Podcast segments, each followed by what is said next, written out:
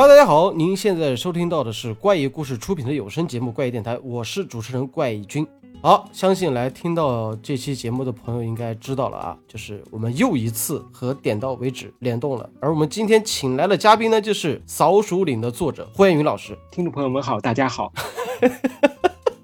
我我给听众朋友们说一下啊，嗯就是因为欢云老师在北京，然后我呢在深圳，所以说呢我们是隔空在连麦录这期电台。然后但是欢云老师给我一种感觉是他到了这种地方电视台。没事儿没事儿，欢云老师，我们这个不是什么正经电台哎啊，所以说可以放松一点。好的，好的，好的。好的，那今天既然请到了欢云老师，那也算是我们怪异电台怎么讲，应该是第二次请到了推理作者，第一个是青稞。嗯嗯嗯，青稞君。但那个时候，青稞给我们讲的是一个推理作家是怎么去创作，然后怎么去赚钱的。嗯那这次呢，我们就聊点干的，好吧？好的。啊，因为据我所知，欢云老师的这个粉丝特别多。还好还好。你看现在出道整整多少年啊？二十年还是十啊，呃？没有没有，嗯，那个你零七年哦，零七年。呃，我想想啊，我是零九年这个零七年开始创作，零九年出版的《善变》，所以到现在应该是十二年了。那现在你一共出版了多少本书？除了这个大家熟知的《真相推理师》之外，呃，一共出版了八部作品，八部长篇小说。那另外几部是啥呢？呃，其实真相推理师就是只是把我这八部作品当中的五本儿拿出来做了一个结集，啊，呃，因为另外两本当时的那个在结集的时候版权还没到期，所以就只抽出了这五本儿。呃，整个这八本儿完全是一个系列。呃，第一本是善变，按照阅读顺序和创作顺序，第一本是善变，第二本是破镜，嗯呃，原名叫镜商。第三本是真相推理师幸存，那么实际上原名叫不可能幸存。第四部是皇帝的咒语，第五部是乌盆记，呃，第六部是真相推理师的复仇，第七部是真相推理师的凶宅，第八部是扫鼠岭。哦，全都在一个系列里面。对，其实是一个系列的。这个我在节目里有提到过啊。其实嗯，怎么讲呢？就是啊，我不知道大家有没有听过我们之前那个电台啊，就是我和慧云老师有一段渊源，嗯嗯，也不算，其实就是因为我知道慧云老师这个名字的时候，其实就是因为一个微博嗯啊，那个事儿呢，具体情况啊，请大家 去听我们的这个年度总结。嗨，这事儿就不当着辉云老师面说了。好的好的好的。就是我自己后来就是有去看《善变》和《凶宅》，但《凶宅》没看完。嗯嗯嗯对，然后紧跟着我就看了《扫鼠岭》，然后看《扫鼠岭》的时候，是因为当时新兴出版社的编辑，然后发了一个朋友圈，他说的是哇，《扫鼠岭》太好看了。嗯嗯，然后我说，哎，既然你都说这个话了，那我来看一看。结果给我了之后，我两天就看完了。然后我看完之后，马上找华斯比要了欢云老师的微信，然后抒发了呀自己的这个情感。感谢感谢感谢。所以说做这个节目的时候，其实是有一定的带着个人主观的情绪在再去做这本书的。但是我发现一个很微妙的事情。嗯嗯就是呃，接下来我们要聊的话题呢，我们首先围绕着真相推理师这个系列吧。好，我不知道黄云老师愿意怎么去称呼这个系列啊？我们现在暂时把它叫做真相推理师这个系列。嗯嗯嗯然后这个微妙的问题呢，就是在于我想和慧云老师站在一个从作者这一路走来，你看零九年你的作品面向大众，然后现在二一年，差不多几年了？十二年。对，这一路走来，在这个咱们华文推理圈里面，你所面对的这种褒奖、还有批评，甚至是谩骂，嗯嗯我觉得今天咱们可以围绕着这些话题来聊一聊。那么，首先进入第一个话题吧，嗯，没问题。嗯。就是欢云老师能不能给我们介绍一下，就是你当时在创作这个善变的时候，嗯嗯就有想过要构建一个所谓的灰云宇宙吗？嗯，没有没有，因为二零零七年开始写善变的时候，就是当时内心有很多这样的一些情绪需要抒发，所以就开始写了。嗯那么写的时候，就连当时这本书能够成书我都没有想过，只是那样就是文字上很自私的那样的去去创作。所以呢，直到其实第二本《经商》才开始有了写成系列作的一个想法。嗯而且呢，就是真相推理师这个名字，实际上是二零一六年的时候，当时为了这个影视版权的推广，然后把几本旧作结集起来，然后这个起的这个名字。其实对我而言的话，我始终管它的这个名字叫的是呼延云推理系列，呃，是这样。呃对，就是众所周知，啊，胡元云笔下的侦探就叫胡元云，对对对艾略里奎因笔下的侦探就叫艾略里奎因。对对对，其实这是国内的作家特别喜欢去去玩的一个梗吧，嗯就是把笔名和笔下的侦探作为这种联动，包括有栖川有希笔下的有栖川有希，对对对对对。这是一个情节。哎，那我就想问一个问题啊，是什么样的契机让你去写推理小说的？嗯，我因为从小就很喜欢看推理小说，但是呢，因为我从小的时候就是大约小学四年级开始吧，呃，理想是当一个纯文学作家。那么大学毕业之后呢，我在那个一家报社工作，一边呢等于是编报纸，一边呢也在这个进行文学创作。但是写了这个纯文学作品之后呢，一直就是得不到这个出版，嗯所以呢也也也很郁闷，很沮丧。但当时都没有想到去这个成为推理小说作家，嗯虽然平时读了，当时我认为当时国内就是大陆出版的这个推理小说吧，基本上只要是实体书我都读的差不多，但是呢，一直也没有想过成为推理小说作家。就是直到后来写善变，嗯，就觉得这样的一种可能很黑暗、很压抑的一个情绪能得到抒发吧。那么等到这个写到第十章的时候，有这个出版商来找我签约，然后我当时很惊讶，因为此前呃我是二零零一零二年大学毕业的嘛，那么等于是此前大约有个五六年的时间，这个文学理想都没有实现。那么这个时候突然有人来找我说就能签约，我觉得很很很幸运。那么呢，对我而言的话，我始终是用纯文学的这个标准来要求自己的文学创作的，包括写这个推理小说。嗯所以我就觉得不管怎么讲吧，就是只要能够实现自己作家梦就可以，然后就这样写下来了一路。哎，嗯，但我冒昧的问一句啊，嗯嗯，就是当时你在写善变的时候多大年纪啊？大学刚毕业，二十多善变的时候，没有没有没有没有，呃，善变开始写的时候是二零一七年，当时我已经三十一岁了不是善变写的是二零一七年，啊，不是，对不起，二零零七年，二零零七年，吓我一跳，太晚点了。这么高产吗？这是 啊，已经三十多了。对，所以我一直说自己是高龄产妇，出道就是高龄产妇了。哎呦，我的天呐！嗯，哇，那等同于你十多年前跟我现在一样。对，所以我有时候很郁闷嘛，我有时候就就在想嘛，想这个呃，是不是像那个那个石晨、那个基丁他们，好像也就是我出道那个年龄吧，稍微大一点。嗯，对，石晨也是刚好去年还是前年跨入了三十岁。所以我我这出道已经都特别晚了，我真正出道的时候已经是三十一九年二三十三岁了。哎，那我能不能这么理解？嗯，就是我们这就聊到了关于善变的这个故事情节。嗯嗯就是现在大家没有读过这本书的朋友，就是我们先大概给各位讲讲善变到底是一个什么样的故事啊？我自己讲有点苍白了，我们让作者自己来给大家介绍一下，呃，天哪，我现在其实对自己的旧作有时候也记不是很清楚，自致己记不住了是吧？对对对，呃，大致就是在一个城市发生了连环凶杀案，那么那个警方呢，这个发现这起案件呢，实际上是一个连环变态杀人案，那么就请这个林祥明中国对中国警官大学的一个行为科学专家，那么林祥明呃来这个侦破，然后林祥明就组织了一个专案组，那么刘思淼、郭晓芬、马孝忠、杜建平这些人都在专案组里边。后来他们又觉得呢，虽然有记者、有法医、有这个犯罪现场勘查专家，但是好像缺一个推理者，那么当时就把这个胡延云一个醉鬼给叫过来了。醉鬼叫过来之后呢，后来呢大家就一起破这个案子，后来发现这个其实里边有案中案，基本就是这样的一个故事情节。嗯，在善变里面，里面的那个变态杀人狂，他的杀人手法可以说是令人发指。对对对。就是我们发现了第一个女孩是嘴里被灌满了那个浓硫酸的这样的一个对对对对对，一个情节，所以说整体基调是很阴暗的。嗯但是那个时候你的设计啊，就是有一个我不知道胡彦宇老师认不认、嗯嗯啊，但是在推圈儿对胡彦宇老师当时的文学风格是有一种玛丽苏对对对，玛丽苏、杰克苏中二，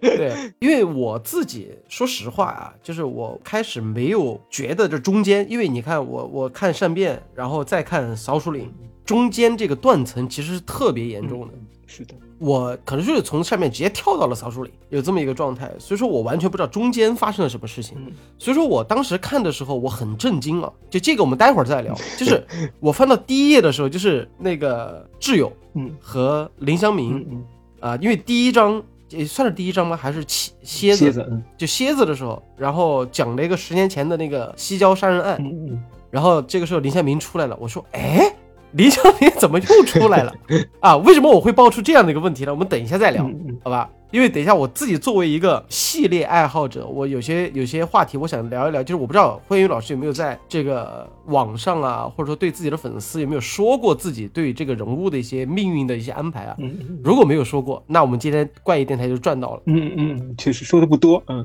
那在善变这个环节的时候嗯，你刚才也说了，就是把自己一些比较阴暗的构想，或者说一些积压在心里的，你看三十多岁了，你还能干出这么冲动的事儿，你觉得 也是不容易。是怎么想的？嗯，当时啊其实就是太压抑了，因为我自己觉得自己是一个特别有理想的人，就是很很理想主义。嗯那么呢，就是活的其实是蛮超现实的，就是这样的一个情况，就完全是一个三十多岁了还是一个老的文学青年。那么这种情况下，自己也确实有过很多的这样的一些理想和梦想，但是都失败了。而且，因为我是七七六年的嘛，那么就是七零后这一代人，我觉得可能很多都面临着一种很纠结的状态，就是并不是没有理想，但是在现实面前呢，就是大多最后都默默的这样的消失，甚至是死灭掉了。那么呢，我的那个学生时代的很多朋友在那些年吧，呃，有的是重病，有的就去世，所以呢，对我这样的一个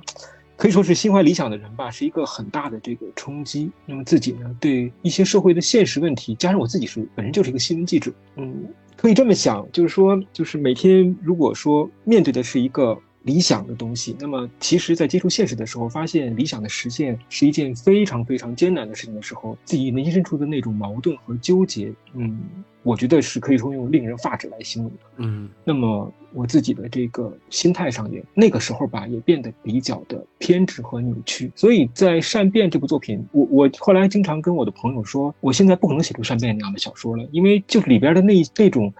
近乎于这种分裂的这种癫狂的这样的文字，嗯，我实际上现在是写不出来的，是这样的一个一个一个一个状况。嗯。嗯，就是我我没有去具体去调查过你的就是生日是哪一年的，嗯，但我现在盲猜应该是七零末吧，对对对，七六年的。八零初不没有七六年的，啊，七六啊，对，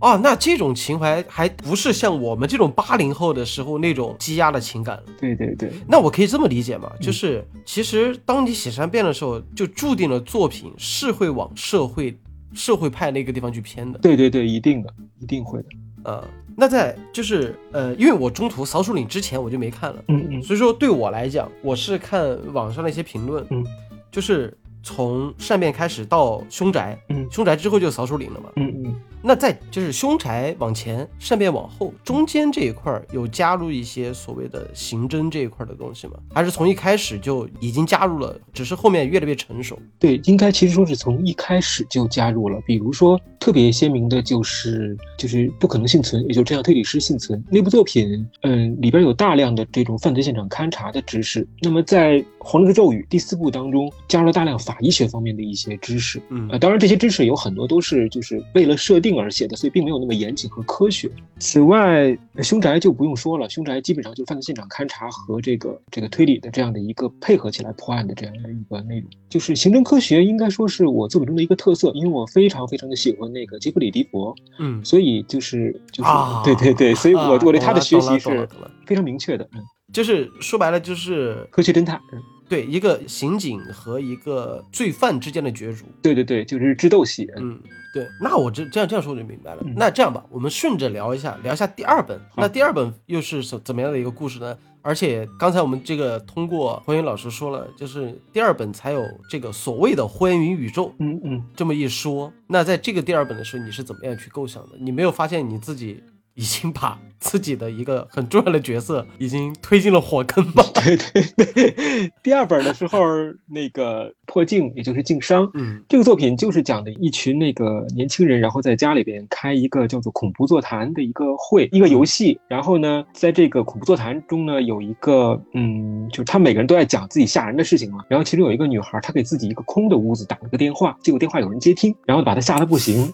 他就赶紧回自己的屋子去，然后被杀害了。然后同一时间呢，在离他这个空屋不远的一个公园里边，有一群呢，也有一群朋友在一块儿呢玩这个大半夜的玩捉迷藏的游戏啊。这一点被很多读者去吐槽。大那么呢，这个最终呢，就是在这块儿呢，大家就来破这个杀人案。就是这样的一个。其实《破镜》一直被认为是我的作品当中可能比较像古典推理的一部作品，就是呃人物很你多听，这个调调就感觉，对对对，人物很多，然后情节呢更多是做的家访，而且呢，顾烟云的这个侦探呢，在这部作品当中，应该说是运用了大量的长篇的一个推理，呃，最后把这个案子给破掉的。那破镜的时候，其实就让之前出现过的一些角色，然后逐渐的开始丰满起来。对对对，然后呢，其中也加了一些后来让大家很吐槽的一个角色，就是爱新觉罗尼，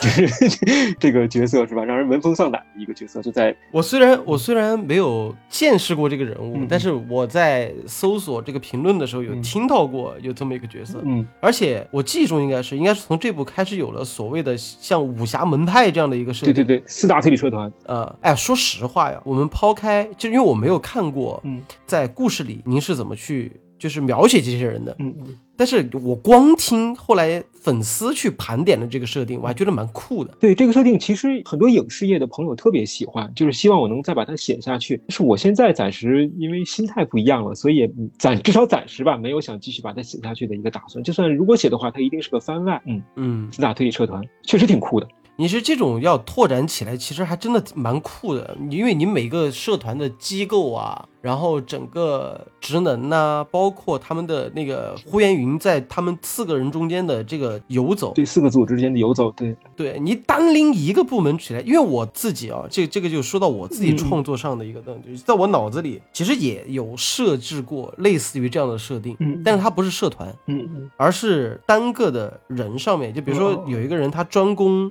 倒叙推理。嗯嗯有个人他专攻这种民俗的，然后还有有一对搭档组合，嗯嗯就是一个魔术师和一和一个骗子。嗯嗯嗯，这个设定挺有意思的。对，就是我这个也好像是我怎么讲呢？我没在电台里说过，我在我的直播里有跟我粉丝说过这个，就是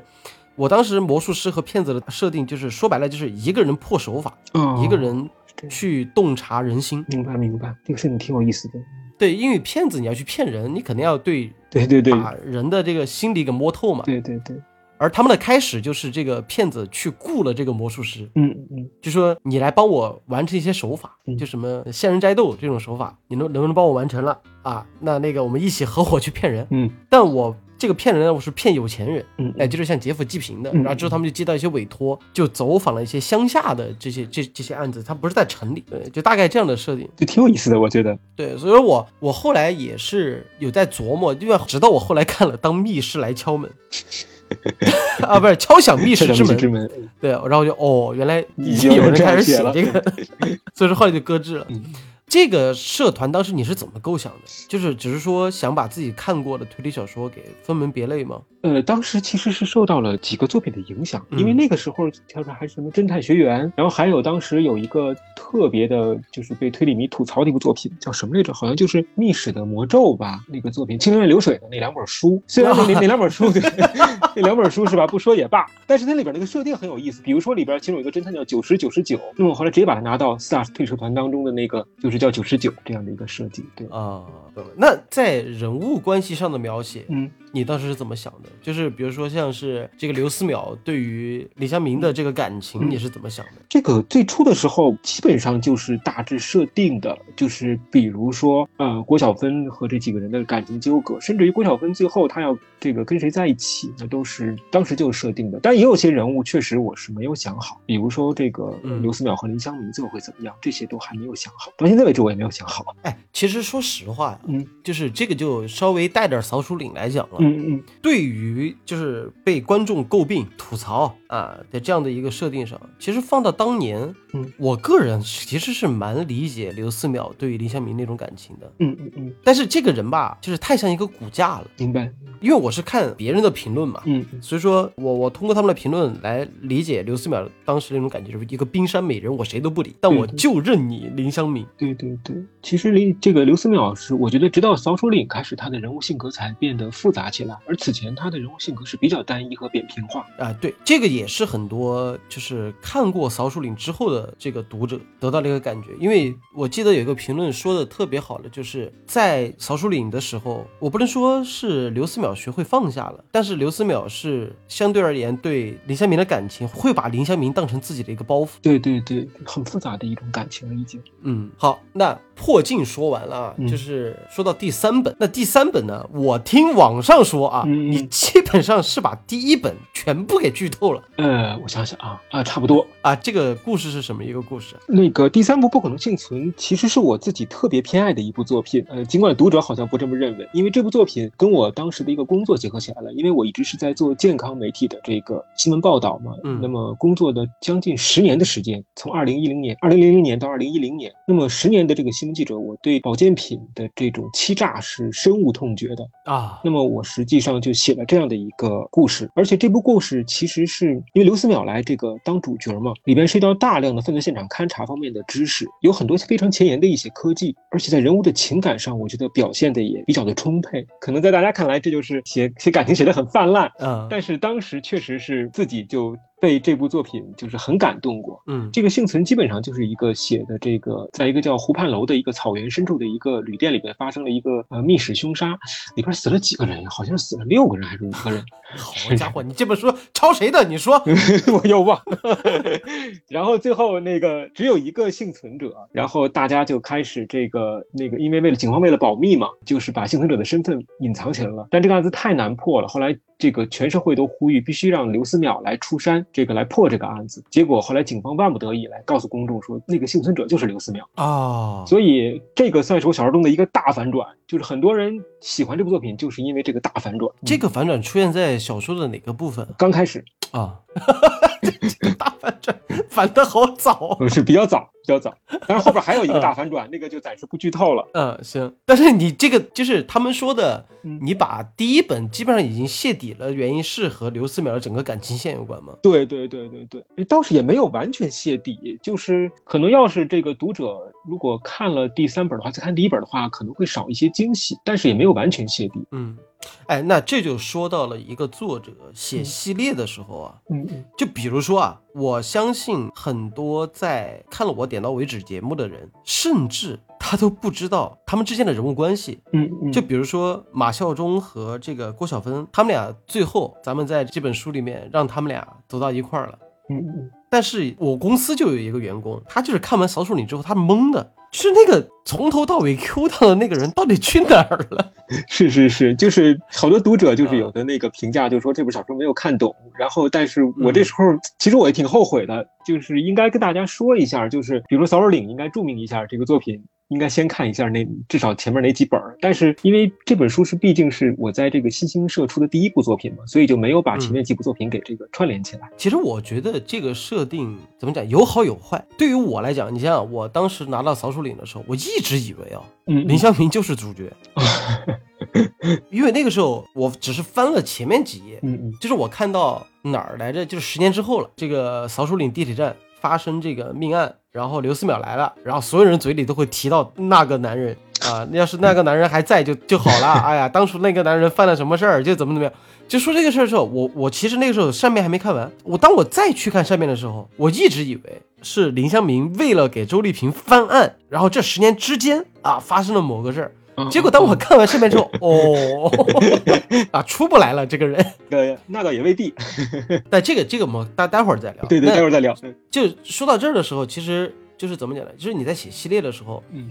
是希望读者能够从第一本开始看，还是我每一本其实相相对而言独立成章一点，还是完全没考虑这么多？我还是希望读者能从第一本开始看，嗯因为善变不管读者们评价怎么糟糕，尤其《扫帚岭》出版之后，嗯但是我依然认为它是一部非常好的作品。呃，可能是我自己的一种自信吧。毕竟嘛，自己的孩子嗯，对，而且是长子。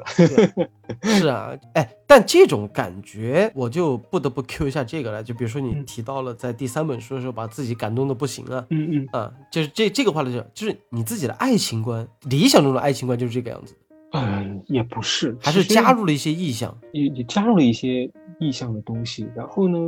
我的爱情观还是应该说是比较比较纯洁的一种爱情观吧，还是过去就是就是这么说吧，就是七十年代的人的那种有点理想主义的东西。啊，嗯，但是其实这个是吧，这个随着成长，后来慢慢会发生一些变化。啊，行 就婚前婚婚后的爱情观是很大差别的。啊对对对对对对对 所以说一度啊因为在很多观众尤其是在前四本的时候嗯。对于这个你在小说里面的人物塑造就是更偏向于中二然后玛丽苏嗯。啊这种这种我不知道是夸还是还是贬啊就这种评价的时候甚至都会觉得可能灰云这个作者应该更是年轻一点的其实啊，就这个这个，希望老师不要多心。嗯 就是我，我现在作为一个三十岁的人，我我可能我也不去写这种这种感觉有点落入俗套的感情。嗯嗯嗯这块儿就是当时在写的时候，大概你是怎么想的？嗯，这个问题还真挺难回答的。其实就是把自己的，啊就可以说是把自己的一些爱情观呀，一些对于呃人世间的一些思考啊，就就带入进去了。其实也没有特别在意什么，也没有想的特别多，就是平时我生活中遇到的一些情况，就把它带入进去了。嗯那所以别人有时候觉得评价说这个作品很中二啊，可能我身边这样的人挺多的吧。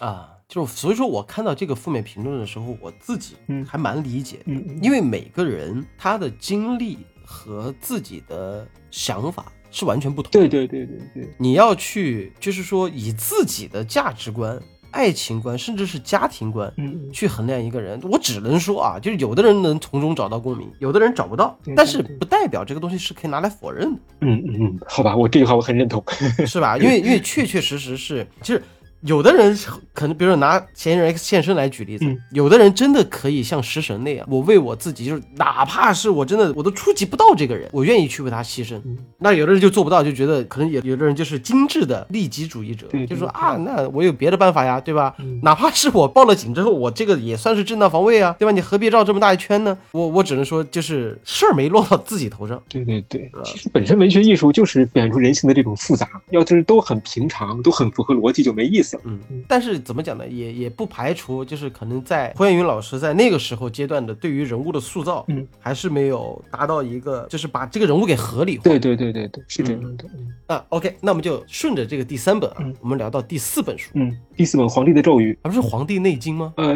它其实是就是写的《黄帝内经》的，就是有一种这个职业叫断死师，就是能通过走进来的一个人，然后呢，能够通过他的气色，其实就中医的望诊术，然后呢，就能够判断出他大约什么时候死掉，然后死的时间和地点会以什么样的症状来死掉。那么就是这个，其实是我自己在这个，因为我自己对中医也还算是还算是这个读了一些书。那么呢，中医的古代的望诊当中，确实有这样的一种断死的一种技术。比如说我们现在看这个《三国志》，《三国志》当中写这个华佗，大家可能都会认为啊，里边可能写的是华佗神医怎么治病。就是我们现在来讲，一写到华佗都是神医治病，但其实我记得当时好像是我统计过，我现在忘了，就是《三国志》当中写华佗写了二十多个病例，其中好像十几个都是断死之术，呃，治病之术也有，但是没有断死之术写的那么多。哦就华佗一看这个人就知道他什么时候死，所以呢，小说里边就通过这样的一个质素，然后写了整个这样的一个故事，就是断死师的一个故事。嗯，所以说，在这个小说里面，这一集里面嗯围绕的更多的是法医。对，法医。而且这部作品就是我自己会把自己的作品，比如说从第一部到第五部，认为是我的第一阶段的创作作品，就是前五部。在前五部当中，我认为《黄龙的咒语》是可能是我最重要的一部作品。为什么？因为它的整个的构思的理念是把中国传统文化中的一些边缘文化，然后全面的引入进来，就是变成为一种推理小说本身的一种质素了。因为我们知道，可能很多所谓的古风推理啊，我并不是说全部古风推理，就是很多的古风推理，它其实只是把这个一间这个屋子表面盖起了中国的这样的一个雕梁画栋，但其实里边的这个不管是使用的设备还是铺设的这样的一些家具，其实完全是西化的，这个是必然啊。推理小说本身它就是一个很很西化的一个舶来品。嗯。那么《黄帝的咒语》，我则是对这个整个屋子进行了一个大改造，就包括里边的一些栋梁，包括里边的一些使用的家具的一些家具呀，还有它的陈设呀，它的整个装帧，甚至于它的整个这个房间的使用的流程、使用的这样的一些所有的这样的一个一个观感吧，全都变成一种中国风的东西。啊所以《黄的咒语》其实是一部特别有实验主义精神的作品。啊，对，其实我觉得你说这一点我特别认同，嗯就是这个点是在于什么呢？就是你要对一个想法的一进溢出。为什么我要说一进一出呢？就比如说我自己啊，嗯推理文学本身就是一个偏虚构的文学，对对对那你真的要在这个推理设定上去较真儿，那就没意思。对对对，你没必要写的那么，对吧？就尤其是本格和社会之间的区别，你社会可以写实一点，嗯，但本格甚至是新本格嗯，那写的天马行空一点，我觉得无可厚非。对对对，没问题。对，但我个人觉得这个东西它不应该变成我们作者放弃思考的一个借口。为什么这么说？我在写《精灵神捕》的时候，我不知道你有没有看过我那个烂片 就是。知道知道，但是没看过。呃，我在写《精灵神捕一》的时候，完全没考虑过这个问题。但是我现在在写《精灵神捕二》剧本的时候，我就一直在纠结一件事儿，就是我们把推理类的影视作品，还别说文学作品了，把它摊开，其实是屈指可数。对，是的。就比如说，如果说是稍微写小说类的话，那我自己知道了，可能就是水天一色的《乱神馆》，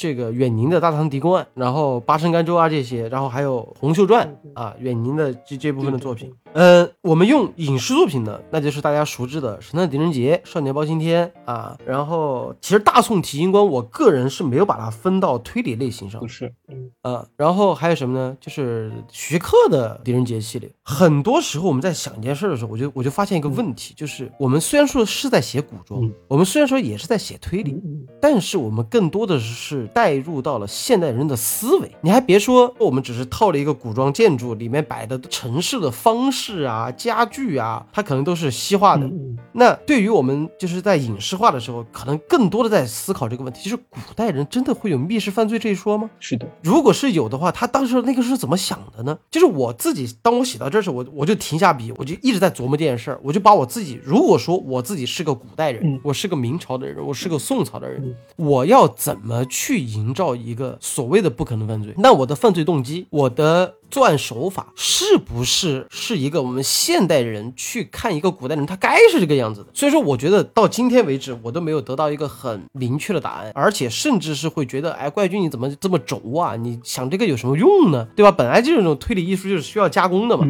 但是我就想，我先进去，我先把我自己放到古代人的思维去思考，然后再跳出来，这样的话更能够去完成一个所谓的叫什么合理性。对对对，就是我我自己其实特别轴，我就一直在轴一些，就是我包括我和基丁啊，就没事在撕逼的时候，就我们在在争论的时候，我一直说，我说基丁你你的密室真的写的很棒，就轨迹用的非常棒，但是你能告诉我为什么吗？对然后 他可能就会说，你推理小说叫什么真，对吧？我们就是以谜题为主啊。但是我就说，真的，咱们往前走一步。如果说你真的有一天，你能把动机、文笔加上你的轨迹，能把它写好，我真的别人怎么骂我完全不说，我真的就叫你密室之王了，对吧？对我觉得这种合理性，我是觉得是有必要的。所以说刚才你说的那一个，我是非常赞同。对对对，黄帝的咒语》可能也是就是二零一四年出版之后，二零一四年的时候，它可能是国产推理当时卖的应该比较好的一部书。嗯其实很多读者知道我最开始就是《黄帝的咒语》开始知道的。呃，《黄帝咒语》，但是也有一个问题，就是他把这个四大推理社团发挥到了一个极致，所以呢，这个 褒的贬的声音都有，争议特别大对那部作品。嗯，哎，你别说那部作品了，扫鼠林也是。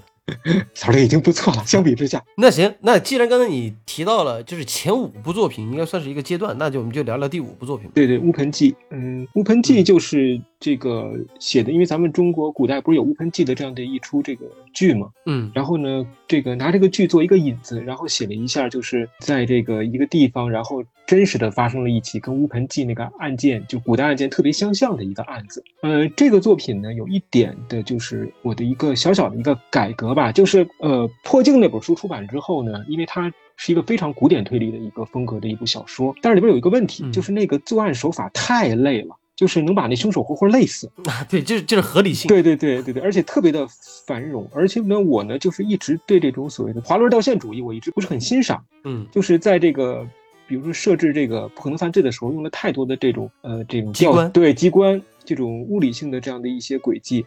嗯，我当然也很喜欢看，但是我老是觉得呢，如果是更加简洁和实际的这样的犯罪手法会更好，所以呢，我就尝试着写了一个非常质简主义的一个推理小说，就是《无盆记》这个作品，嗯。嗯，哎，说到《乌盆记》，因为我自己是比较喜欢听评书和这个戏曲的，所以说我可以给大家讲一讲啊。嗯嗯这个到时候辉元老师可以顺着我这个给我们的听众科普一下，就是在这个乌盆记上大概我们做了什么样的一个改动。嗯嗯啊，这个乌盆记呢，其实有很多说法啊，嗯这个有有说是出自于包公案，对，有的出出自于刘公案啊，但这个无所谓了。但嗯大家众所周知的，那应该就是这个金超群版的这个电视剧里面有这么一个乌盆啊，大概讲的是一个忘恩负义的一个故事。这就有两口子把这个老人给杀了，杀了之后呢，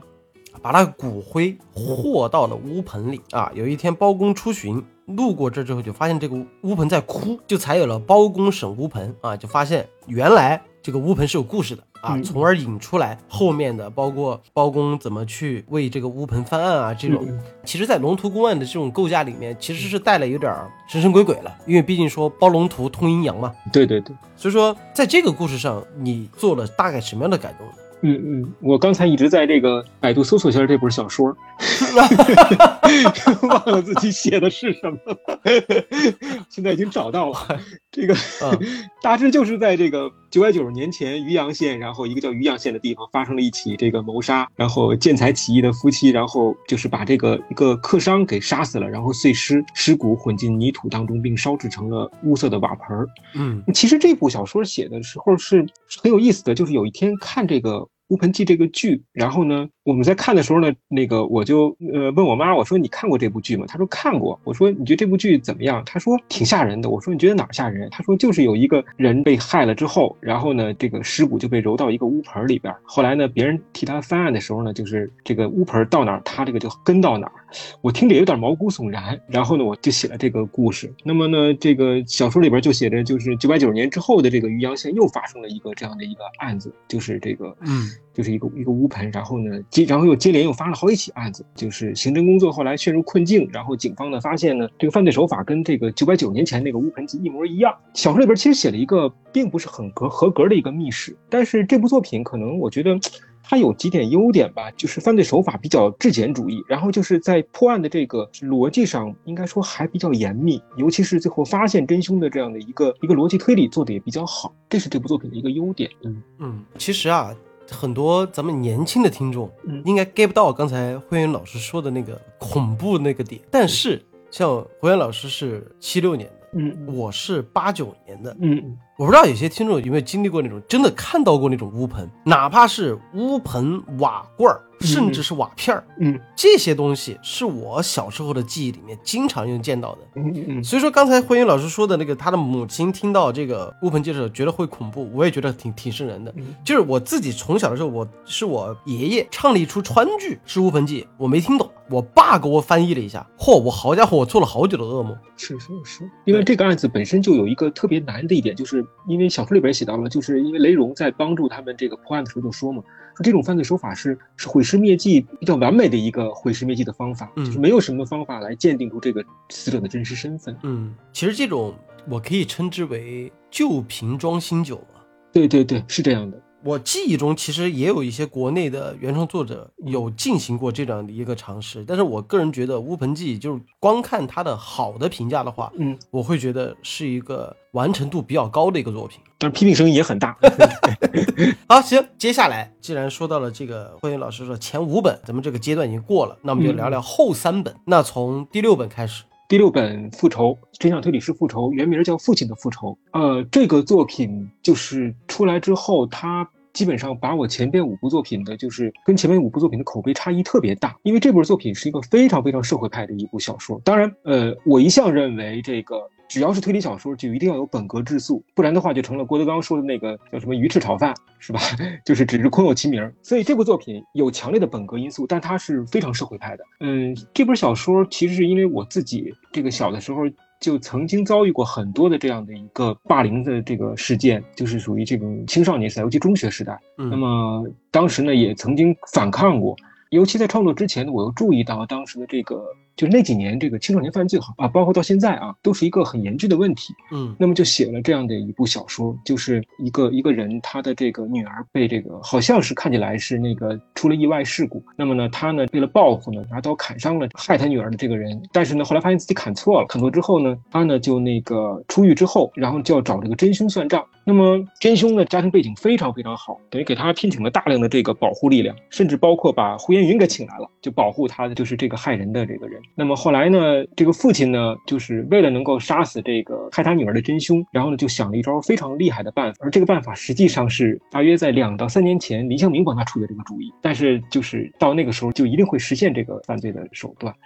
呃，这部作品就是我觉得它跟以前作品比，就是特别大的一个特点是显得特别的扎实，非常接地气。呃，没有那些故弄玄虚的人物，也没有那些特别的天马行空的轨迹，很扎实，很扎实。嗯，而且也充满了这样的一种感情。所以写出来之后，这部作品当时对我的小说的口碑的改变是非常大的。就是从那个人开始，你自己就已经开始尝试性的让人物更加落地了。对对对，嗯，而且就是确实是有一个立竿见影的效果的。呃，当时的整个这个创作的心态也发生了很大变化，因为前面五部包括《乌盆记》，实在是被读者批评的真是体无完肤。他们批评的点在哪儿？就是人物啊，太玛丽苏啊，中二啊，还有就是我的小说当中可能有一些所谓的黑暗料理，然后就是那种不恰感。不过还好，没有说批评我的这个作品有这个抄袭的，这个我就很荣幸了。基本都都没有说我的作品有模仿问题的，这个我我特别特别自豪的这一点。嗯，但是呢，就是可能我的这个创意有点太就是太这个剑拔弩张了，所以搞得这个读者有有一种不适感，就是这样的一些批评很很多。另外还有就是小说当中一些语言文字，有时候有一些有一些就是呃不够落地的东西。嗯，那么在这部作品当中就发生了改变。嗯，行，那就紧跟着。到了最近的那一部《凶宅》，也是相对而言第一次，算是你第一次用双线叙事吧？嗯，对算是。那《凶宅》的时候，当时提及最多的就是里面的所谓的凶宅文化。嗯嗯。那这个点是怎么迸发出来的呢？啊，这个说来话长，就是二零一五年开始呢，我实际上是在这个《北京晚报》开了一个专栏，因为我自己呢，这个其实除了推小说之外，我自己呢不好意思啊，还得说一下，还得推荐一下自己，我同时也是一个古代笔记研究方面的一个，算是算是个学者吧，所以就在古代笔记方面，我帮你补一句，你甚至还是鲁迅的研究者，那么就是那个。古代笔记方面，我还算是算是读了一些书。那么从二零一五年开始就开开了一个专栏，每周一期，叫做《续鬼笔记》。呃，这个就是“续鬼”两个字，就是那个叙述派轨迹的那个“续鬼”，但实际上就是把古代笔记当中的拎出一个专题，然后呢，就来从现代的科学或者说是呢那个现代的这样的一种新的角度，把它打碎之后，然后解构之后重构，然后进行解读。那么到现在为止已经写了二百多篇了。呃，今年很快要出这么一本书。呃，所以呢，还在写吗？对，还在写，现在每周也在写，明天就有一期。明天的那个现在已经转到，好家伙，转到澎湃澎湃新闻上去了。然后明明明天写完之后，我再发给你。哎，行行行行，我还没拜读过呢。没有，那其实，在影响力其实一点不比这个我的推理小说小。那个，尤其澎澎湃这个发的还是很多的。那么呢，在这个写的过程当中呢，因为我自己呢本身呢对古代笔记方面还算是读过一些书嘛，我当时在考虑下一个作品的时候，呃，这个话得从《黄帝的咒语》开始说起，因为《黄帝的咒语》实际上是我对中国传统文化与推理小说的一个特别大胆的一次尝试，就是结合。那么呢，到《凶宅》的时候，我决定呢再进行一次尝试，因为《黄帝的咒语》并没有尝试的那么成功。那么呢，那个《凶宅》的这部作品呢，就是我干脆就把这个古代笔当中我几乎能找到的所有的关于凶宅文化的知识，呃，几乎花了一年吧，还是半年的时间进行大规模的整这这个整理和准备。因为本身我平时都在读古代笔记，现在无非就是重新整理一下，重新自己再做一个笔记。嗯，那么然后呢，就是写了这样的一个一个作品，主要的情节。嗯，是在一个城市里边，然后呢，突然遭遇了算是恐怖袭击，类似吧，就是这个制造的凶杀案那个凶手呢，他提出呢，跟警方打一个赌，我要清理三座凶宅。这个三座凶宅呢，发生的案子本身就是没有破获的案子，但是你必须要在我清理之后的凶宅，要在有限的时间，大约得半个小时，要找出这个案子的真凶和真相。那么呢，这种情况下特别特别的难。那么与此同时呢，在另外一个别墅呢，也发生了一个凶杀案。那么实际上就是刚才你说的这个双线叙事。嗯，那么等于是刘思邈。呢，就是完全是被这个凶手给吊着走，那么就是在这个三个凶宅里边接连不断的来破解他的这个谜。雷荣呢，在那个别墅呢，来应对别墅当中发生的密室凶杀案。整个小说三十五万字，特别的宏大的一部作品，呃，也是我自己认为自己的创作生涯当中可以说是最具开拓和创新精神精神的一部作品之一。那其实到这步的时候，我当时听到这个凶宅的时候，我个人呢啊，嗯嗯就如果说真的要把这几本书嗯作为一个系列，就是现在现在已经是第七本了。嗯嗯那第七本，如果我真的冲着名字去的话，我自己首先会选择凶宅，因为凶宅这个名字听上去特别猎奇，而且还有一本书，我不知道你们有没有看过，叫《凶宅笔凶宅笔记》。对，《凶宅笔记》我看过，嗯对，就这本书是让我，我如果说真的要把所谓的凶宅文化融进去的话，我觉得《凶宅笔记》里面嗯。虽然说啊，就是他写的其实是有点偏神神鬼鬼这样的一个设定，但是我是是我自己算是了解了什么叫凶宅，嗯嗯凶宅它会给人带来什么样的感觉。嗯，就是这种是让我觉得特别有意思的，从这儿就提到了，就是关于网友对你评论的所谓的玄学嗯嗯。啊，这块儿你自己是怎么看的？嗯，首先就是有一些可能读者他会说，这个这部作品无非就是百度百科上那个给给搜了一下，然后直接拿过来的。其实不是这样，就是嗯呃可能很多读者并不知道，就是我在小说里边引用的很多的凶宅的文化和知识，它是没有电子版的，因为那些书印量特别特别少，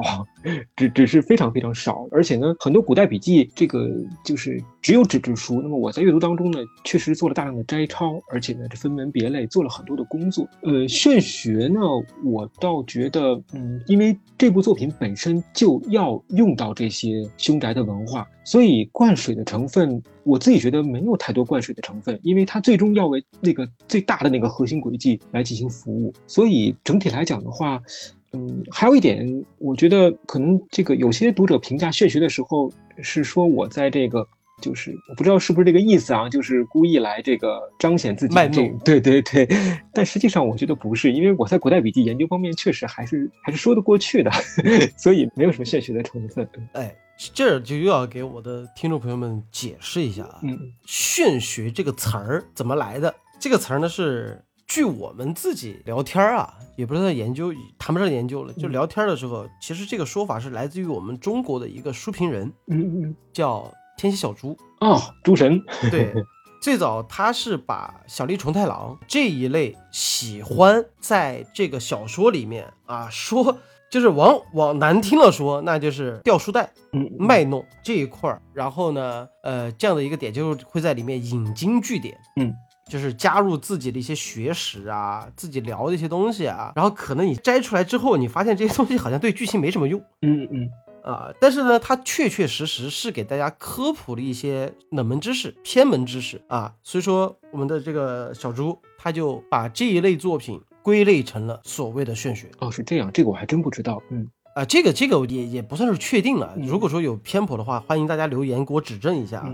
就是我们只是聊天聊到的这一块儿，嗯。呃，但是呢，在就如果说大家了解到玄学的定义之后，我们就会发现这这个东西其实是一个非常两极化的一个一个做法。嗯。比如说，我们如果说真的要说的话，艾勒里奎因 那个时候就特别喜欢引用一些莎士比亚的呀，对对对。看过的书啊，啊，对吧？然后再聊一个大家熟知的啊，一个作者蔡骏，啊其实他的作品也经常出现这种掉书袋的这个这个这个这个做法，就是比如说有一些德国文人的呀，包括其实大家印象最深的就是比如说荒村里面嗯。啊，然后包括蝴蝶公墓，甚至是那个旋转门，嗯就这里面他会大量引用他自己喜欢的这个诗人啊，包括诗集啊这一块儿。嗯所以说你用不用的好，全凭作者的比例。你要真的说卖弄的话，那你想想荆棘夏彦，那他那个就论文，他那个就当年看那个孤鹤鸟就是嗯，对，所以说这个我个人真觉得就是你就是读者，首先你自己喜不喜欢这一套嗯嗯啊？比如说，你看我到迄今为止，我从来不否认金鸡下咽的能力，但是我我真的作为读者，我是真吃不消他那一套的。但是有人就特别迷恋啊，甚至是研究啊，把他这个东西当做个学术论文在看。然后那说到这个凶宅的话，如果真的是我的话，我倒管你有和这个剧情有没有关，我反倒希望你多写点这个，起码是长见识嘛。是是是啊，这个可能就是读者自己主观的一个喜好。那另一方面就就是可能作者自己的比例了。就像刚才你刚才提到过的，就是你作为作者那，当然会觉得我我所写的东西都是有原因的。你说我啰嗦也好，说我卖弄也好，那这个东西都是在为我的剧情在服务。对对对，所以说就这个东西就看怎么看了。其实说了这么大一圈儿，归根结底，我们要落到了目前为止这个呼延云系列目前为止最新的一本小说，也就是我们在点到为止里面介绍过的一本小说，叫《扫帚林》。嗯，而这本书应该是在整个这个系列里面豆瓣评分最高的一本书。对对对，那既然聊到这儿了的话呢，我就要首先问一下这个欢云老师，嗯，是在怎么样一个契机下想去写《扫帚岭》的？嗯，是这样子，就是《扫帚岭》这部作品，就是我说的可能长一点啊，嗯就是二零一八年当时出版了这个《真相推理之凶宅》之后呢，其实我当时对这部作品是寄予厚望的，因为我希望这部作品能够得到广大读者的认可。但是出版之后呢，《凶宅》这部作品虽然口碑非常好，但是种种原因吧，就是依然是叫好不叫座。嗯而且呢，自己当时一八年的时候，我已经写了快十年了，可以这么说吧，就依然是没有得到读者更多的一个了解和认可。嗯而且当时我的这个小说的影视化也没有动静，然后自己呢，自己年龄也大了，其实就是可以想想，就是我我这个很坦白的说，就当时像青稞他们出道的时候，其实给我心理上是有很大震撼的。嗯，因为青稞当时在二十四岁的时候写的这个推理小说，在逻辑推演方面，我觉得比我写的好。那更不要提像姐姐啊，包括石晨啊、基丁他们啊，还有这个露露姐，他们作品都是充满了这样的灵动，而且有很多很有创意的东西。但是他们很年轻啊，而我当时写完《凶宅》的时候，已经是一个四十二岁的人了，所以嗯其实内心是很很悲凉的。那么那个时候，这个特别有意思，就是可能说起来，这是一个一个很很自我的一个事情，就是那段时间我其实特别怕读这个王勃的《滕王阁序》，因为那会儿只要读到这个时运不齐、命运多舛、冯唐易老、李广难封，就是真的是黯然神伤。嗯所以在这种心态下开始创作《扫帚岭》。那么呢，《扫帚岭》最初的构思特别早，这部作品构思其实比《破镜》构思的还要早。刚几乎刚写完《善变》，我就在构思《小说里》。这么早啊？对对对对对，特别早。但一开始的时候，剧情完全不是现在这个样子。嗯一开始设定的是地铁里发生了一个连环恐怖爆炸袭击，那么刘思邈受伤，然后导致呢这个呼延云大怒，呃，就很中二了啊。呼延云一怒的话呢，四大队社团就全员出动了，然后呢，这个就是非常的玛丽苏和中二的这样的一部啊，就大家说吧，就是这样的一个情节。那么为此我也做过一些采访，比如说采访过相关的地铁的一些工作人员。那么嗯在重新写真正开始创作的时候，已经过去八年了，我心态发生了很大的变化，所以呢，嗯我当时就决定写一部非常扎实的一个社会派推理小说。那么呢，这边要说到呢，就是二零零零年到二零一零年，我呢一直在这个报社工作，做这个媒体，做新闻记者。二零一零年，我就当时为了就是成为一个专业推理小说作家。那么辞职了，辞职之后呢，刚开始我觉得自己肯定一帆风顺，结果谁想到这个当时的不可能性词和黄帝的咒语出版都非常难，嗯出版一个过了一年，一个过了两年。呃，甚至过了三年，那么也没有固定的工作，这还得养还得养家糊口，嗯所以那段时间就是二零一零年到二零一八年吧，我在社会上漂了有八年，八年换了八份工作，我现在印象特别深，啊包括这个编杂志、做工号、跑会务、当代课。那么二零一四年的时候，我当时有一个朋友就邀请我到他开的公关公司做助理，那么这个公关公司呢本身有一部分业务呢是这个对接慈善组织的，啊呃，当然我们对接那个慈善组织是国字头的，非常正规，非常正规。但是呢，通过他们呢，我也了解到了一些，就是当时慈善事业当中存在的一些这个触目惊心的一些乱象。嗯所以呢，在二零一八年，就是时隔五年之后，在写这部作品的时候，我就把那些年所经历的和了解的一些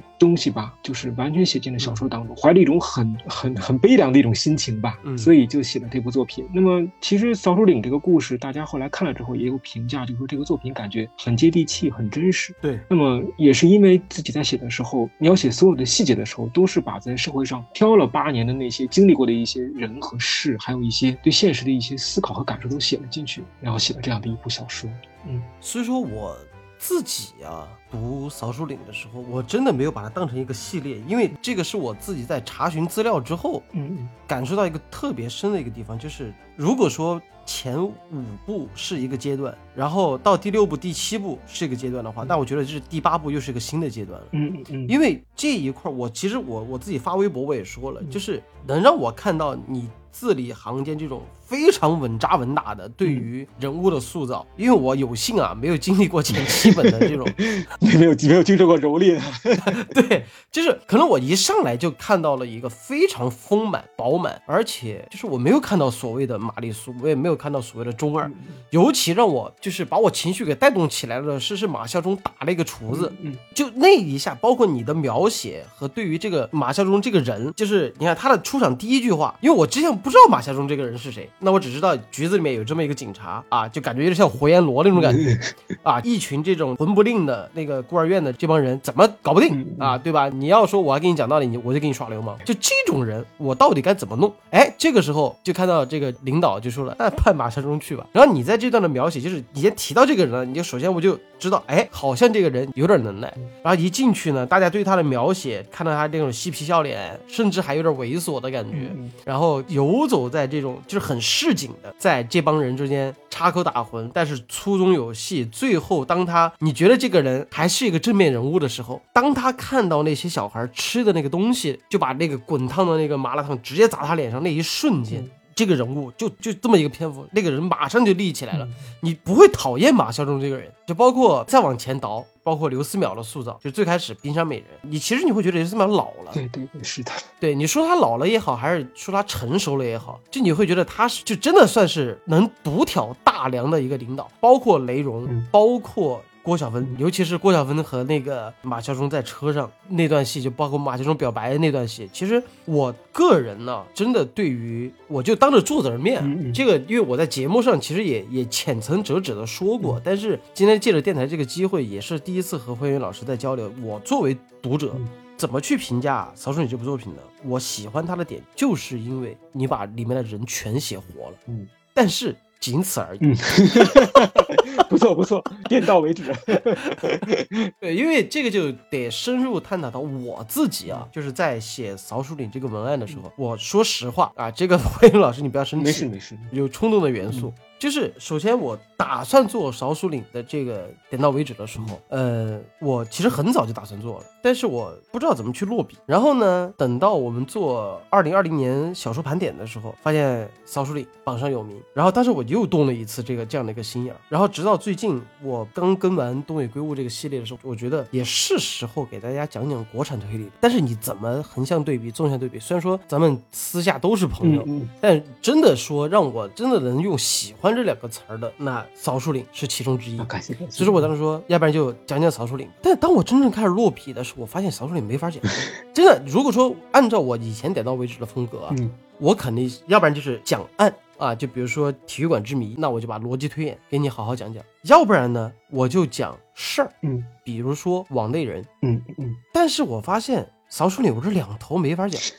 你你你讲逻辑推理的话，说实话，你别怪网友，我自己都会吐槽。嗯，虽然说我是带着相对而言没那么激进啊，我不至于说这个轨迹写的很烂，但是我是觉得没到那个度上。就是现在整个曹书岭上每一层推理都是合情合理的，但是我总觉得哪儿怪怪的，但我我至今都说不上来，就是没有没有那么完美。哎，对，然后尤其是像第一次出现这个刘思淼还原那个玻璃。啊，眼镜，然后后来胡彦云通过这个眼镜推理出来，是这个凶手是喜欢看漫画的这个人。虽然说我看到那儿的时候，我没有像网上那么激动啊，就尤其是你现在点开豆瓣评论，下面有一个长评，就说是啊，对不起，我看完第一章我看不下去了啊，原因是因为啥？就是你写了这么扯淡的一个推理，你你在糊弄我。但这个对我来讲将心比心，这这个人就没看下去。嗯嗯嗯，因为毕竟你在后面的设置上是有这么一个胡彦云对自己的反省的。对对对，就因为我自己的主观臆想啊，让这帮警察叔叔相信了我的判断，然后甚至是对周丽萍整个这个人，嗯，产生了这种感官上的这样的一个一个错误判断。包括到那个后来周丽萍利用这个停尸柜，然后去这么去制造，我觉得这个环环相扣，而且合情合理。但是怎么听着就有点说服，这你说服不了我。嗯嗯，就缺少那那么一股劲儿。嗯，但是我会觉得，像以这个死者几个死者的这个水平，他们绝对是不会用华为手机的，他们绝对会是用最高级的这种奢侈品，这个 iPhone。嗯，那 iPhone 出现这种 bug，我反倒觉得这个是一个亮点。但问题是，就是没立住。这个是我对于这个扫鼠岭的，就是你真的要在里面挑毛病的话，那我整体的感觉就是扎实，但是啥都有。让整个行动线和这个故事它立不住，飘的，它就像一个你建了一个房子，但是你的地基是用那个稻草把这个房子给支起来，这种感觉。我还我还专门为此发了一个微博，我真的我觉得国产推理为什么这么两极化的这样的一个评论？对，我看到你的微博了。是，就我真的我超级意外。然后后来我真的仔细去想一下，我说实话，我看的时候有点气。嗯，就当时那种情况下，我我我很想用怪军的 ID 去问他一句：那在你心目中，真正好的国产推理是什么样子的？真的，我我就不点名了。真的有一帮人就觉得不止曹书岭，就是石晨呐、基丁啊、青稞呀，然后包括这个很多推理作家，就这种两极化评论特别多。一上来就说啊，就说你这个想学这个想学那个，待会儿欧美的，这会儿日本的，你就中国的你一个都没提，就是宽于待人，严于律己。但是我缓过劲儿之后，我我是站在一个就不抵触他们的那个评论的时候，我去反思他们这个问题。确实啊，抛开那种无脑无脑的这种评论，我个人真觉得还是有点道理。呃，比如说他们对于这个就是拿胡彦云。就是用漫画推理的那个点上，我是非常能理解你在写的时候，的确是想把这个问题给就是反思到胡彦文身上，然后最后落到这个周丽萍这个人身上，我能理解。但是在这个故事叙述里面，嗯，这一块没往下深扎，是是这个问题。而就这没往下深扎这一块儿，就变成了整本书的，包括这个福利院的问题，包括儿童性侵，包括这个。就是包括那帮人啊，就是福利院那帮人的整个背后的那条黑色产业，其实是没有深度的去扣到那个最后那一下的。就是每一个你都说了，我都能理解，但是最后落点没落到。明白明白。对，但是我又感觉就是这个东西是一个连锁的，就本身这个死者邢启胜，他让我想到熔炉。对，很多读者都会疼。对，就变态的那个老头子啊，他对于这种小孩，然后使得这些小孩只能以死来作为解脱。但最后也没有把这个东西给收尾，但是它演变出来一个灰色产业链，就是这个福利院的这种产业链。而且巧的是什么呢？巧的是我刚看完《扫帚岭》的时候，我看到了一个关于日本也是福利院的一个一个传说，我不知道你知不知道哪部作品？叫什么堂？就是当时日本在战后有大量的去生产孩子，然后这帮孩子生下来之后我没法带，我就把它寄养在了这样的一个像福利机构这样的地方。后来就发现这个里面出现了大量的儿童死尸，在罐子里啊、柜子里啊，包括被人运出去扔啦，就太多太多这种惨案，就刚好有有这个这个地方是对于我的冲击特别大。嗯嗯嗯。然后因为这样的一个连锁反应，才让我们最后那一下观众吐槽的就是为什么周丽萍冲到灵堂去开枪，警察。居然毫无举动，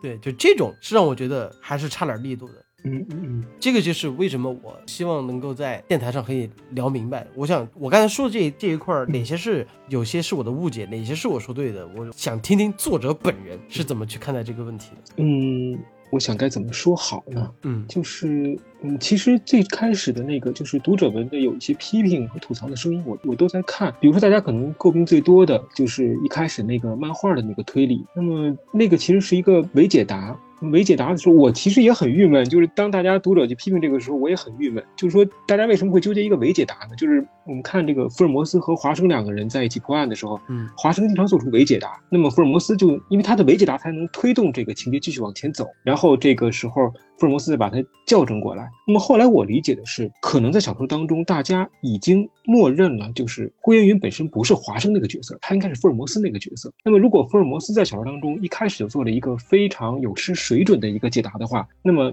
读者们可能就不会认为这是个伪解答，而认为它是一个就是作者可能就是疏忽了，或者说是在作品当中这个有失水准的这样的一个一个写作，我是这样理解的。嗯呃，关于这个产业链没有写的那么深的话，嗯，我看怎么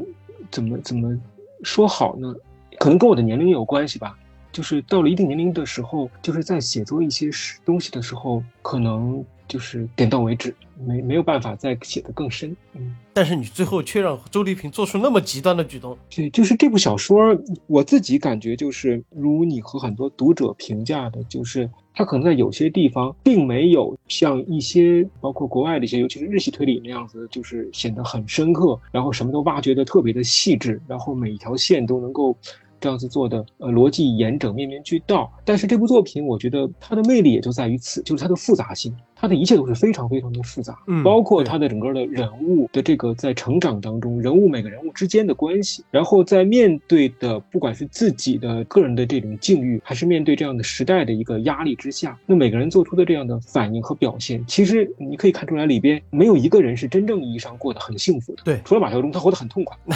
对，但没心没肺，睡对对睡眠质量都高。对对，所以所以每一个人其实在里面活得都是非常纠结和复杂的，而且每一个人在表现上都没有表现出来，就是把自己就像比如说像以前我说的幸存，幸存的时候，如果说幸存的时代我去写骚领的话，那么可能会把每个人物的感情、每个人物的这样的一些心态，他们对现实的一些思考表达的淋漓尽致嗯。但是到骚领的时候，我倒反而就是更加接近于这样的一种就是浅尝辄止，然后更多的可能呢就是表现出这样的一种时代的复杂性。呃，俄罗斯文学有一种这样的一种观点叫全景文学。全景文学，它主张是什么？它主张的是，它是从天空俯瞰，俯瞰下去去的话，每一个层次的景致都罗列出来，呃，不用每个细节都想的那么深，然后这样子呢，形成一个宏大的场景，在这个场景当中，那么自然读者就会去思考，呃，其中的这样的一种关系，去思考它的复杂性。使这个作品反而拥有一种特殊的魅力。那么我在去年的这个上海的书展的时候，其实在做这个这个讲座的时候，就跟读者们提到过，就是我在写《扫帚岭》之前，受苏联的全景文学和这个非虚构文学的影响比较大。嗯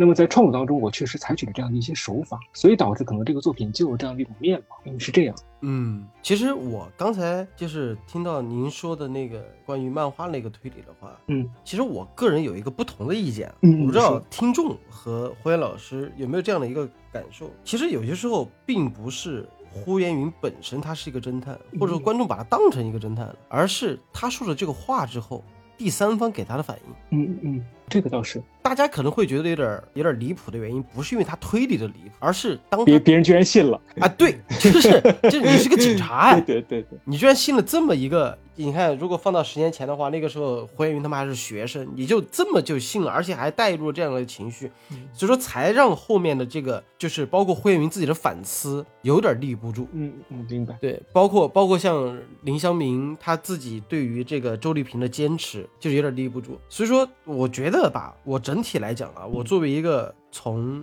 正儿八经从扫帚岭开始才开始入坑那个作者来讲，我个人觉得，就首先我我首先声明一下，不是因为我认识胡彦云老师，嗯或者说把他邀请再来作为嘉宾之后我说的这些话，嗯。而是我自己对于国产推理的一个看法，就是这么多年了。十二年的时间，从最开始的善变，然后变到现在的这个扫帚岭，我觉得网上依然有很多，包括胡云老师自己也希望能够大家去从头看这个系列，到现在已经八本了。然后当然了，就是对于人物塑造来讲的话，我觉得有必要去看一下，大概知道，哎，这几个人是怎么一路走到扫帚岭这个方向的。对对对，甚至是你看了前七本，再看这本书，你会有不一样的感觉。你会发现这帮人真的在变，在成长，而这个成长不仅仅是他们人在成长，而是作者在成长。其实也是作者对这个在时代的这种变革当中，因为我自己就是一直对这种就小说当中每一部作品其实都是或多或少都有一些社会派的一些因素，嗯。所以我自己特别希望自己的长篇小说这样一个系列下来，能成为整个一个时代的一个浮世绘这样的一个一个作品，就是能成为一个整个时代的画卷。当然能不能做到另说，但自己确实有这样的一个创作的理念。嗯，就这一块儿我我自己是非常认同的，但是嗯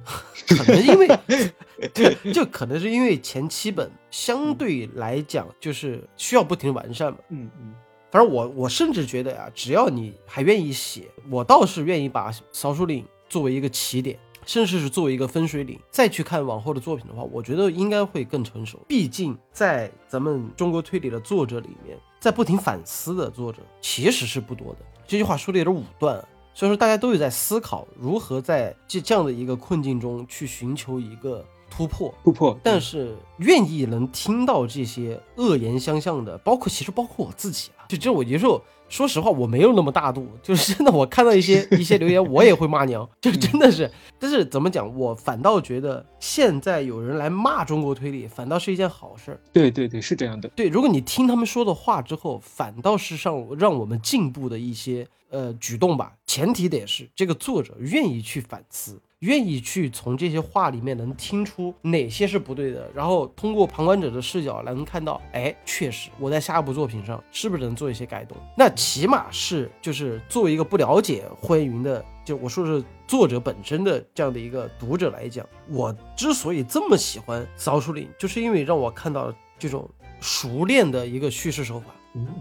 我在读的时候，我丝毫不觉得这本书有点拖，甚至乎我会觉得，就是尤其是刑侦方面，这个是我特别想问的一个问题，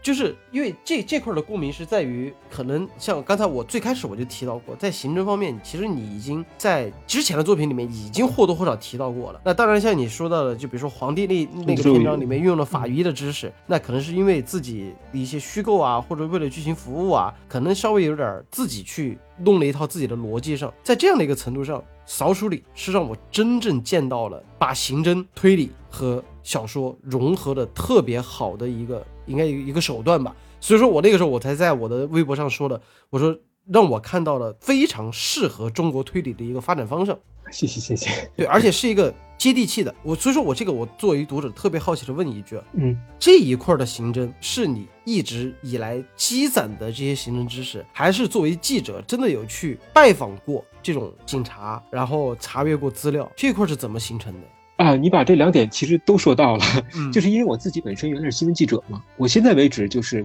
就是继续写作当中依然秉持着这样的一个习惯，就是不采访不创作，嗯，所以早在写善变的时候就。等于是托朋友的一个关系，然后采访过这个刑警啊、法医啊，呃，其实自己也去相关的院校还听过课，是也是朋友这个这个帮忙嘛。那么呢，后来因为受笛福的影响很深，所以我一直对刑侦科学的这个前沿的研究啊，呃和突破特别的这个关注。就是我那会儿以前跟这些这个创作的朋友曾经讲过，就是参考消息的最后一版，原来有一些就是有一些刑侦科技的知识，我都会把它剪下来做简报。哦，还有一本就是《科学世界》那个杂志，是是美国还是日本的？就是咱们原文。翻译过来的就叫《科学世界》，里边有很多刑侦科学的内容，我只要见到就会收集。而且还有我的很多朋友是科普工作者，我自己把他们开玩笑，作为我的后援团，就是任何的关于科学知识方面的我不懂的，就会向他们请教。呃，但是尽管如此，嗯，小说不是论文，科学方面没有办法绝对严谨，所以呢，只能说是尽量保证的这个科学方面比较严谨一些。嗯，那么呢，还有比如说就是在创作《扫帚岭》的时候。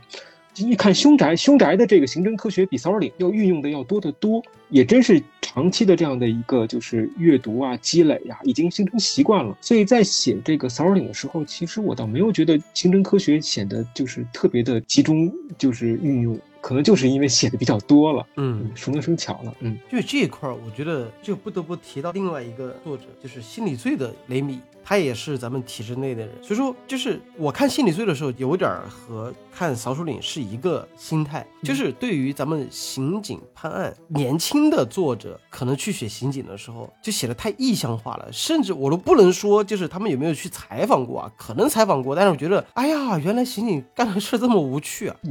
对啊，就是因为当时我是在八零三，就是上海公安局待过三天，干嘛干嘛去了？就是就是采风，就是采风，不是进局子了，不是进局子。好吧，好吧。对啊，我待了三天时间，然后就真的就和所有的，应该是从最基础的现场痕迹检测，包括拍照，再到法医。然后再到审讯，审讯过了之后，才到刑警这块抓凶。之后抓了凶之后，再去二次审讯。嗯啊，就这块整个这一系列，包括毒贩、诈骗，然后这种扫黑、扫黄，就这种一系列，我全部问了。一系列全部问完之后，我整个人的感触就是，原来刑警就是怎么讲呢？因为我是一个推理小说迷，我问的最多的憨憨问题就是：你没有遇到过不可能犯罪吗？你们有没有？你们有没有遇到过类似的密室啊？就他们往往就会说，哎呀，你们这帮年轻人真的是，就是有有的老戏你就会说的是，你说我讨厌你们这帮人吧，也说不上 啊，但是呢，也是我还感谢你们，就是因为你们瞎写胡写，然后才把我们的一些刑侦手段给避过去了。对对，我当时采访时候也是这样的，也遇到过这样的情况。嗯，对啊，就是你因为你写的越明白，让有些人有犯罪意识的，那肯定就会去学。嗯。但是你如果不写明白的话呢，就会他们就会觉得哦，原来我们警察不够聪明。其实并不是这样的。所以说我在看扫帚脸的时候，就是这种感觉，就是不管是雷荣还是这个刘思淼，对于现场的保护，就是我记得你还你第一幕描写那个消防队员，嗯嗯嗯，在这个地铁上不要去破坏痕迹，就让我觉得哇，一定是做过研究的。感觉这方面确实做。就是你看我们自己，不管是电视剧也好，还是怎么样也好，就是判定一个人死亡报告啊，这个人可能就是这个小孩儿生前营养不良或者怎么样，你都是把他说的有理有据，而且是真的是感觉是做真的是做过研究的，然后这个话应该是一个法医该说的话，嗯，而不是我告诉你啊，这个人就是死于窒息性机械性死亡，然后怎么怎么样，怎么怎么样的。但雷荣就是说是通过什么细胞啊怎么样的，我觉得这个这句话是一个职业的法医他该说的话。嗯嗯嗯，所以说，我觉得这就是我觉得扫帚令非常可圈可点的，而且我甚至觉得，我不知道你有没有在计划写下一步了嗯已经在写了啊？那我觉得下一步的话，应该会比扫帚令还更好，啊，压力好大呀。真的，真的，真的因为毕竟怎么讲呢，就是这还是那句话，就是你起码是一个会去反思的一个作者，嗯会从这些弊端上去再去找，我觉得反正不停的完善吧，应该会有一个更好的一个方向。嗯，反正下一步肯定会比较跟这部风格又不太一样。嗯那方便透露吗？嗯，没问题。就是接下来第九部《空城计》啊，啊，《空城计》对第九部，其实我现在想怎么说好呢？嗯，它其实比《扫帚岭》就是在格局和气势上更加的宏大一些。而且呢，我是深入进行了一年的采访，嗯，这个在采访层面上可以说比《扫帚岭》更加扎实。但是别的方面，我还是暂时先保密吧。但是这部作品会有很多很多的惊喜给读者。那么呢，哎，盲猜，嗯是不是有些人要回归了？嗯，现在不好透露，不好透露，但是确实会给读者带来很多的惊喜。嗯那么可能我就借这个怪异君你这个这一方宝地吧，可能跟大家先说一下，就这个作品要是读的话，最好先读一下《善变》《幸存》和《乌盆记》，因为这三部作品跟《空城计》是有关联的。那你这你都不用说了，那 哎，我就把话说了，是不是刘湘明要回归了？不能假，你这不讲，你都说你都说成这个样子了。因为因为其实所有的每一部作品最好都要先读一下《善变》嘛，嗯，但是啊因为这部小说里边确实有一些人物是幸存和乌盆记里边的人物，所以就是说哦有有这样的连续性，嗯，而作品嗯就是，呃，我就还是这句话吧，就气势特别宏大的一部作品。行，那这个的时间线是在扫帚岭之前还是在之后啊？紧接着扫帚岭，因为小说里边的一个重要的一个起源，一个发生这个案件的原因就是扫帚岭，啊？嗯，紧接着。哎呦，那就非常期待了。嗯，这部作品我我自己在创作的时候，我自己都很期待，我自己反正现在感觉特别好。现在写了多少字了？呃，暂时先保密，暂时先保密。啊，好家伙，嗯那行，希望能在明年能看到。啊，我在努力，我在努力。行，那这样我们其实聊的也时间差不多了。嗯嗯那最后呢，我想问一个比较深刻的一个话题吧，嗯就是这么一路走过来，对于胡彦云这个人的标签其实蛮多的，而且我们很能看到，在不管是豆瓣上还是贴吧上，这种或多或少的这种褒奖嗯。啊，吹成把扫帚岭吹成神作的嗯。啊，也把扫帚岭踩得一文不值的这样的一些评论。嗯呃，但是毕竟像你刚才说的，就是最开始你出道的时候，其实已经三十好几了，嗯嗯然后到现在过去了十二年，你是怎么看待社会和本格这一块的？嗯，我想想这个话题还比较不太好回答，嗯 因为在我看来，就是只要是推理小说，呃，虽然可能就是在日本，比如他们推理协会奖啊，推小推理小说协会奖可能发的很多的这个奖的作品，并不一定是我们理解上的推理小说，嗯但是我是这样的感觉，就是推理小说它自己的界限只限于作者，作者自己了解就可以了，自己创作当中要有一个界限。但对于读者而言，不需要对推理小说做一个明确的界定，只要是跟犯罪，呃，甚至是这种日常的这样的一些事情，它有这种有这种质素的类型就可以。但是从我个人而言的话，我认为推理小说应该是本格一定是要有的，就是我讲的，就是前面刚才说的，本格应该是鱼翅炒饭当中的那个鱼翅，这个是不可少的。那么，假如说这个本格和社会两个必须有一个的话，那么一定要先有本格，一定要先有本格，因为这是推理小说的魂魄所在。嗯就好像我们写武侠小说，如果武侠当中没有武打的情节，纯粹是谈恋爱的话，那就跟归到言情小说去了。嗯所以本格是一定要有的。那么呢，社会意义呢，我是觉得完全看作者自己的个人的一个喜好。如果这个作者他本身就是一个对社会生活、社会现实有强烈关照的人，那么他在小说当中加入社会上的这样的一些氛围和故事，呃，使作品呢可能格局更加大，或者说是更加深刻，都可以。但如果我觉得类型文学，所有的文学其实说到底都是一种作者的表达，呃，和这个读者在阅读当中获得一种阅读上的一种快感。嗯在这种情况下，不必非要强加是否一定要有这样的一种社会意义或者教育意义，这个不是小说应该承担的责任。所以，如果说本身有些作者他坚守本格，一直坚守本格，我我认为这样的作者我是非常的尊重的，嗯，这就是这样的一个情况。嗯其实我自己的看法嗯可能会，我不能说极端吧，但是基于刚才黄云老师说的那种，嗯就我非常赞同推理小说得有本格，这个是核心，要不然它就不成推理小说了。但是我这个呢是有点儿关乎于我自己的经历吧，就是我之前作为一个本格小说迷，我是从来不看社会派的，甚至有点反感。但是我随着我自己的成长，包括我做了怪异君之后，得去让自己不能偏科，就是我我该给大家科普推理，所以说我就让自己变相的去接纳。去尝试了去阅读，后来发现社会派没有我想象中那么差。然后当我接纳它之后，这个契机是源自于中国小说推理史那一期节目，嗯嗯嗯，当时我第一个，我先研究了咱们中国推理的一个发展，我发现，好家伙，一百年的时间不到，就是短短一百年，而且中间还隔了那么长一段时间，对，有五十年的断层，就是从民国到改革开放，整个这中间时间其实是一个大段的一个空白。所以说，当我了解到这个的时候，我就反观日本推理嗯。是怎么成长起来的，然后才去结合，还不是说单纯的去研究一个所谓的推理史哦，而是结合了当时它的时代背景，然后为什么会产生社会派这一块儿来看，我突然发现一个问题。嗯早期的社会派，它就是本格加社会，嗯嗯，其实早期的社会派，那就是我们现在看到的所谓的“一三六七”，是这是他最早松本清张、高木彬光、森村诚一，对对对，他们有很强的本格质素，嗯对他就是本格加上了社会派，只不过后来的人越写越偏了。因为说实话，在我的逻辑里面，这个逻辑有点偏颇啊。说白了，就有点像咱们国内这样的一个情况。我本身我写了一部非常好的作品，然后这里面有本格元素，也有社会元素，一上来火了，然后大众和有的人就看到了，哦。原来你写社会派这么有搞头啊！然后就我就开始忽略我自己的短板，我不去讨论所谓的解谜，我就深刻的在了解社会问题啊，翻来覆去讲什么能激起大家的这种仇恨欲望的，或者说黑暗面的这种东西，那我就拿出来讽刺，拿出来说，就越写越偏。当时日本也是，因为毕竟在大众视野上，就是我在所谓的只有解谜和涉谜这样的一个情况下的表层下，我套一层。这种讽刺社会现象的，那我就能赚钱，就导致这一帮人越写越偏，甚至到后来没有推理这个东西在了对对，没有本格质素了，啊，就没有没有本格的元素在这里面了啊，就导致了所谓的后人就说是什么清张魔咒。其实你真的回过头来看一下，我倒不觉得本格派和社会派是两个门派，而我我有一个比较极端的一个定位啊，就是社会派是本格派的一个升级版，我是这么觉得的。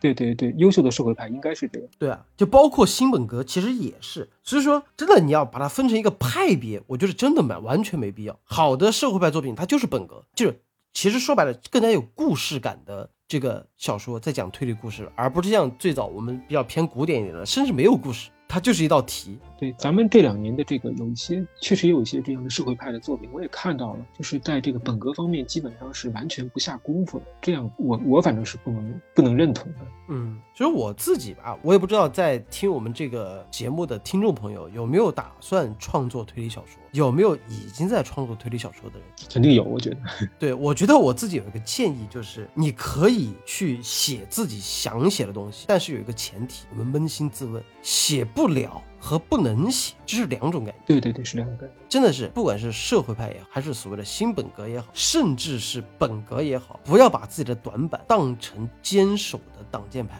对，比如说我坚持写本格，是因为我自己写不好故事，所以说我就说啊，那本格推理就是这个样子的呀。那我写不好本格，我去写社会，被人诟病了，那社会派推理就是这个，这个真的不是借口。是的。但是如果说你坚持有一个方向，我无可厚非。嗯但是千万千万，这句话只有你就是听到你耳朵里之后，你问你自己都不用回答出来，只有你自己知道。如果我的定位有点偏颇，那我向大家道歉。如果有这么一点的话，我希望大家取长补短，更多的取进步。嗯嗯嗯，好了，那这巴拉巴拉说这么一大堆了，我也不知道到底是在表达自己的意见，还是和慧云老师在聊天啊。反正呢，非常感谢慧云老师能做客咱们的怪异电台没有没。有，感谢怪异君。哎，别别别，我觉得以后我们可以多聊着这个问题。嗯，也可以给大家分享一下自己的经验。就是还是这句话，我我在做扫帚岭的时候，我意见最大的其实就是大家对于国产推理的这种非常极端化的评论。嗯，而今天刚好也借和欢迎老师聊天，也呼吁呼吁我们观众吧。虽然说我觉我我感觉我们的电台没什么人听啊，也呼吁呼吁观众，对评论的时候可以带主观的这个思想去，但是千万别一竿子打死一个人。你想想，十二年前你在评论善变的时候，你可能会觉得善变写的什么玩意儿？可能十二年后你看了扫书里，你会觉得别说这人真的有进步。我觉得这个对于慧云老师来说，就这足以了。嗯，对，这就是一个最大的褒奖了，而并不是说哇，神作。对，慧云写了一本神作，这叫捧杀对，对好吧？这个对对对，行，那非常感谢慧云老师，也非常期待《空城计》。好的，感谢怪异君，感谢听众朋友。行行行，如果你喜欢的话啊，听了慧云老师介绍的话，有兴趣把前七本买来补一补。如果不行的话，哎，如果觉得哎呀实在没兴趣，可能害怕文笔太烂啊、太啰嗦呀、推理轨迹不行啊啊这些负面评论，那接着选择性的看看，多多支持慧云老师后面的作品。谢。谢谢谢大家，行，好了，今天的节目就到此结束了，我是主持人怪君。我是推理小说作者胡烟云，好的，那我们就下期电台再见，拜拜。再。见。